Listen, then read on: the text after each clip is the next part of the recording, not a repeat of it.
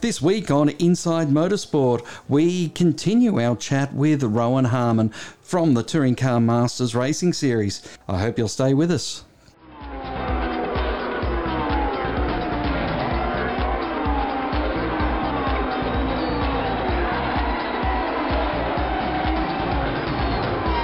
change in the series you're running with ARG is going to have a, real benefit for the competitors and the fans because one of the things that uh, has become quite abhorrent to, to people involved in the sport and those who want to watch it is the time certain finishes. Because you know and there's annoying things sitting back waiting for races to start and finish and they just cut short.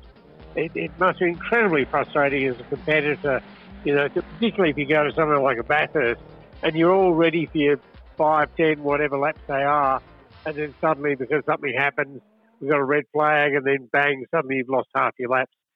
That must be something that the competitors are really looking forward to. I would say so. Just to, to go back to somewhere like Bathurst, in the, probably the last five or six years, I had a really good relationship with guys like Michael Hancock and Steve Priest, the clerk of course and assistant clerk of course there that they knew what we were about. And where in some categories the, the race director would just pull out a safety car or red flag it. We've got, you know, we've got an interview with Fred Van Erkel's great aunt who's got a, I know, a blown eye socket or something. The, the TV ruled it, but I had a really good relationship, and those guys knew racing. They've, they've been in racing for, for years and years and years and been at Bathurst.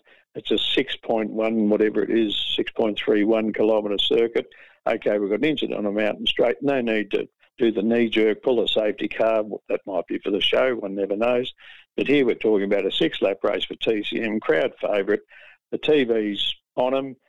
Give it, you know, do your best shot to keep the racing running. So there'd be local yellows, and you know we had radio communication with all the crews. We'd let them know, right? There's a car, drivers left, exited the cutting, and everyone behaved themselves, and off we went.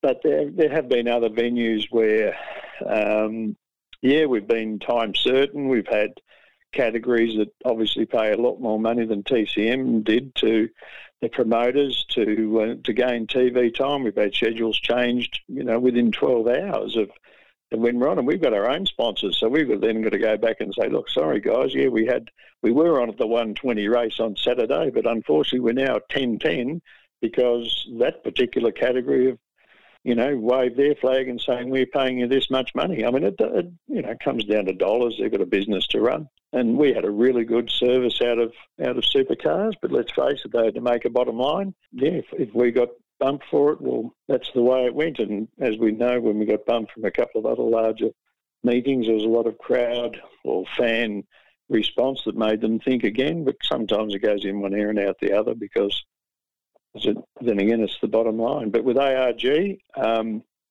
what we refer to as a support category. Um, with ARG, TCM is a feature category along with TCR and with S5000, uh, the, the new Trans Am, and, uh, and now GT in the fold. Um, every category is going to get fantastic value, especially out of the Channel 7 coverage.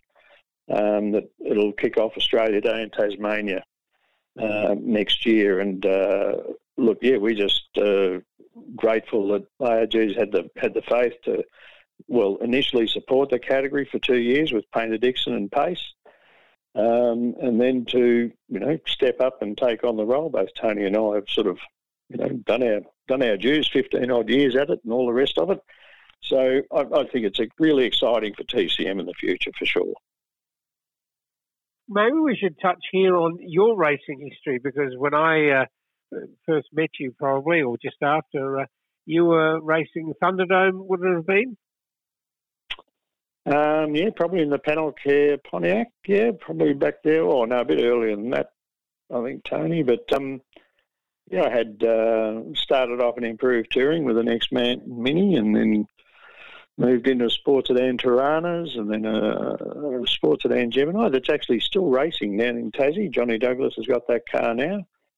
Um, had a little bit of a foot in the water with what was then the Porsche Owners Racing Association, but unfortunately that car got damaged before we took off, um, not by me.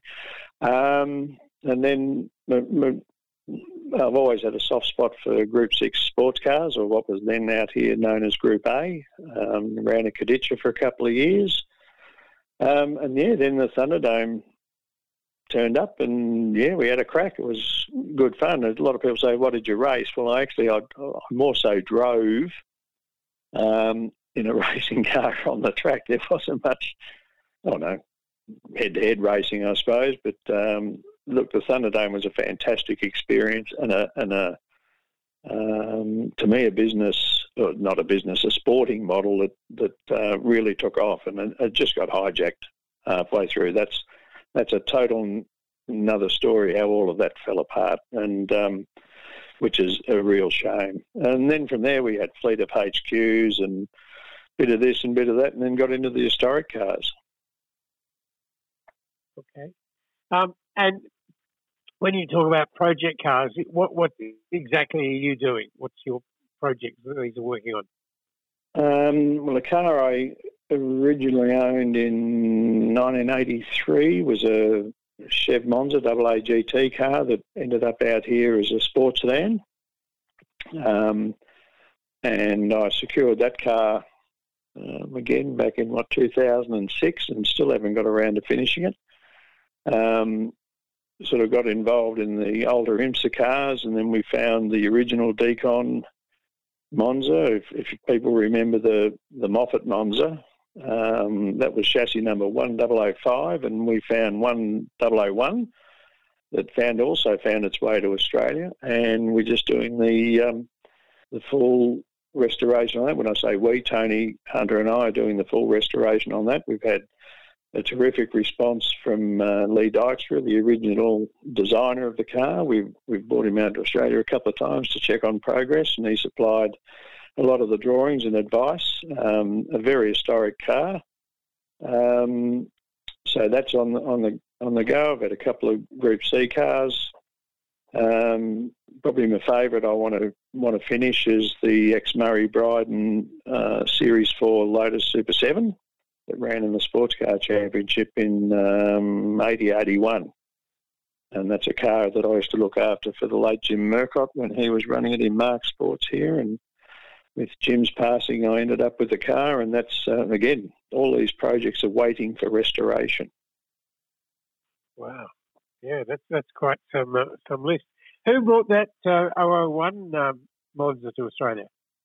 It um, well, uh, well, we I was actually speaking a couple of years ago with Horst Kwech, who was the the the um, the K in DeKon, um, who was an expat Australian of all people, um, people maybe may know of him. Um, it was built by uh, Lee Dykstra and uh, Horst Kwech as DeKon Engineering. Um, a little bit of Chevrolet backdoor funding, and that car first ran at Road Atlanta in April 75, and coincidentally, so did the Grand King Monza, the other car we've got in the shop.